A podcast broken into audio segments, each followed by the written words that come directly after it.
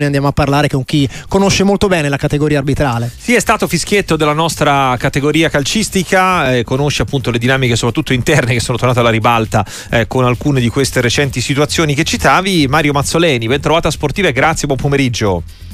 Grazie, buongiorno a voi. Mm, diciamo che eh, non si può parlare sicuramente finora di intanto nel 2023-2024 di alto livello per gli arbitri italiani, questo intanto ci sta come fotografia generale. No, sicuramente. Ecco purtroppo, mi rincresce dirlo, ma lo sto dicendo in tutti i modi, in interviste giornalistiche e televisive, purtroppo ci troviamo. Io non credo ai complotti, non credo, avendo vissuto le, quelle stanze di Coverciano, non credo alla politica del palazzo, eccetera, o ancora peggio alla malafede, credo piuttosto in una categoria che purtroppo nel corso degli anni, svilita anche dal, dall'avvento del VAR, è molto peggiorata dal punto di vista tecnico e soprattutto di personalità. Io credo che gli episodi siano facilmente riconducibili a un livello mediocre della classe italiana eh, arbitrale, ancor più al gruppo dei, degli assistenti ex guardaline mm. che ai miei tempi avevano invece un ruolo fondamentale nelle dinamiche di gioco della terna arbitrale, oggi invece vedo purtroppo un gruppo di basso profilo che eh, si esime da, da, qualsiasi tipo di segnalazione proprio perché Beh, anche perché esatto, con l'indicazione ormai di, di cosiddetto sì, esatto. aspetta e, e, poi sbandiera a quel punto evidentemente sì, sì, il problema è che qui non sbandiera, non sbandiera più nessuno esatto, cioè io mi esatto, riferisco infatti. nella fattispecie all'episodio di Bastoni del, mm. di Inter Verona che credo nelle ultime settimane sia quello in assoluto più eclatante io credo che lì non serva il VAR io credo che quella è una dinamica di gioco con l'arbitro arbitro che riparte con l'azione facilmente gestibile dall'arbitro e dall'assistente. Quindi è chiaro che se si fanno errori del genere, così come altri errori che stiamo rivedendo in questi giorni, ma facilmente, facilmente risolvibili guardando una sola immagine televisiva. Io non credo e non capisco perché si stia 3, 4, 5 minuti davanti al VAR di fronte a episodi che sono secondo me molto chiari. Quindi credo che l'utilizzo del VAR sia stata paradossalmente la rovina doveva essere un aiuto, in realtà è stata la rovina della classe arbitrale italiana perché purtroppo li ha svestiti di quel poco di personalità che avevano e quindi oggi si trovano in balia di decisioni, di, di, di protocolli che un giorno sì, un giorno no cambiano e quindi diventa paradossalmente tutto più difficile. Ecco, ma a proposito eh, del rapporto tra arbitri di campo eh, e assistenti, ci ha detto molto chiaramente la sua idea Mario Mazzoleni. L'altro aspetto entrato con forza da quando c'è il VAR, c'è la problematica al netto degli errori e la loro genesi. Si sta creando sempre di più nel rapporto tra arbitro di campo e arbitro al monitor e uno degli aspetti anche denunciati da questa intervista anonima raccolta dalle Iene, c'è un problema eh, di rapporti tra chi sta al monitor e chi sta in campo, nel senso che per qualcuno è più problematico consigliare il, il collega in campo rispetto a qualche altro tipo di arbitro? Eh, parrebbe di sì purtroppo ecco. e questo chiaramente diventa un grande bene, problema. Certo. Eh. eh. no, assolutamente un enorme problema perché è chiaro che il VAR dovrebbe essere un supporto che aiuta l'arbitro, non che crea confusione. Invece paradossalmente sembra che in alcuni episodi crei, crei decisione perché io ho, mi piacerebbe tornare a vedere gli arbitri che in campo decidono con il VAR utilizzato ai minimi termini per gli episodi più eclatanti. Invece in realtà qui si sta parlando di VAR per falli anche a centrocampo, quindi io non credo che questo fosse l'intendimento del VAR. I falli a centrocampo, esempio l'entrata di Malinowski, eh, tra virgolette assassina, ecco, quello io non penso che all'inizio il protocollo del VAR prevedesse un intervento anche in questi termini. Lì è, lì è, l'arbitro che deve decidere, è l'assistente che lo deve aiutare, è il quarto uomo che deve aiutarlo, cioè, sono tutti radiocollegati. Cioè, io impazzisco perché ho vissuto l'ambiente, mm. da noi non c'erano né gli auricolari, quindi ah. ci si parlava a gesti, eh. non c'era il VAR. Un caos e quindi da 70.000 persone. Esatto, e quindi la mattina il briefing pre-partita verteva proprio su queste cose, cioè cercarsi con dei gesti, degli sguardi, il contatto visivo arbitro-assistenti era una cosa che si insegnava al corso arbitri. Adesso purtroppo invece con tutta questa tecnologia io credo che siano andati completamente nel pallone. Ma ecco, ma appunto, eh, per, se si può trovare un correttivo, un miglioramento della situazione, secondo lei qual è Mazzoleni per la sua esperienza e per quello... Ma... Eh, prego, prego.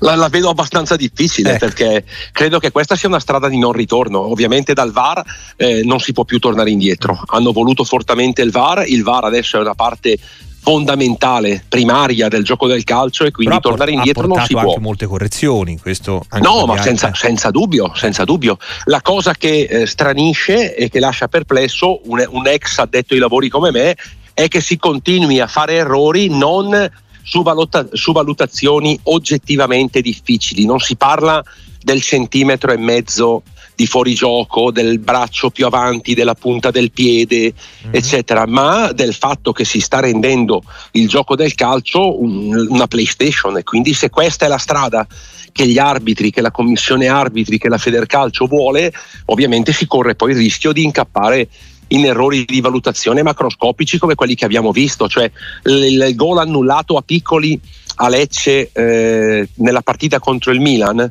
io credo che quello dovrebbe essere chiaramente derubricato dagli episodi da giudicare col VAR, perché secondo me quello al 94esimo, cioè il bello del calcio, del gioco del calcio, è che una squadra vince al 94esimo e non può vedersi annullare un gol perché due punti per il Lecce sono alla fine del campionato, capisce che certo. ci sono delle poste in palio piuttosto impegnative, economiche, eh, una regione intera e quindi ecco annullare un gol così io credo che il calcio dovrebbe essere, tornare ad essere un gioco come era prima maschio e quindi con interventi che non possono essere sanzionati perché un fotogramma dimostra che forse questo ha appoggiato il tallone sulla punta del piede del giocatore avversario, ecco, altrimenti ma, veramente diventa pericoloso. Ma la situazione di emersa appunto dopo questo um, terremoto, figlio di queste dichiarazioni anonime eh, di un arbitro in attività um, e le reazioni che sono emerse poi, quella di Rocchi, quelle poi oggi raccolte dai quotidiani, dove insomma gli arbitri puntano a ricompattarsi ma anche a fare fronte comune contro diciamo questa, chiamiamola gola profonda, ma um, dimostra che la categoria ha un problema problema Mazzoleni interno più di equilibri interni di questa situazione legata anche alla corsa alle prossime elezioni che a chissà quale poi attenzione a, al rendimento in eh, campo perché comunque mi sembra che il grosso della denuncia di sì. esatto, verta su questo aspetto del, dei punteggi che vengono dati agli arbitri con un occhio di riguardo o meno a seconda di qual è un po' il tuo filone chiamiamolo politico all'interno dell'associazione Sembrerebbe di sì, adesso chiaramente poi io penso che la magistratura addirittura farà delle indagini per appurare se tutto questo è vero, adesso non lo so, cioè io veramente sono anch'io stranito da, da, da queste dichiarazioni, da questa, anche dalla, dalle modalità, cioè le iene con un attore che recita la parte probabilmente recitando quello che l'arbitro ha detto, io non so se quell'arbitro oscurato e con la voce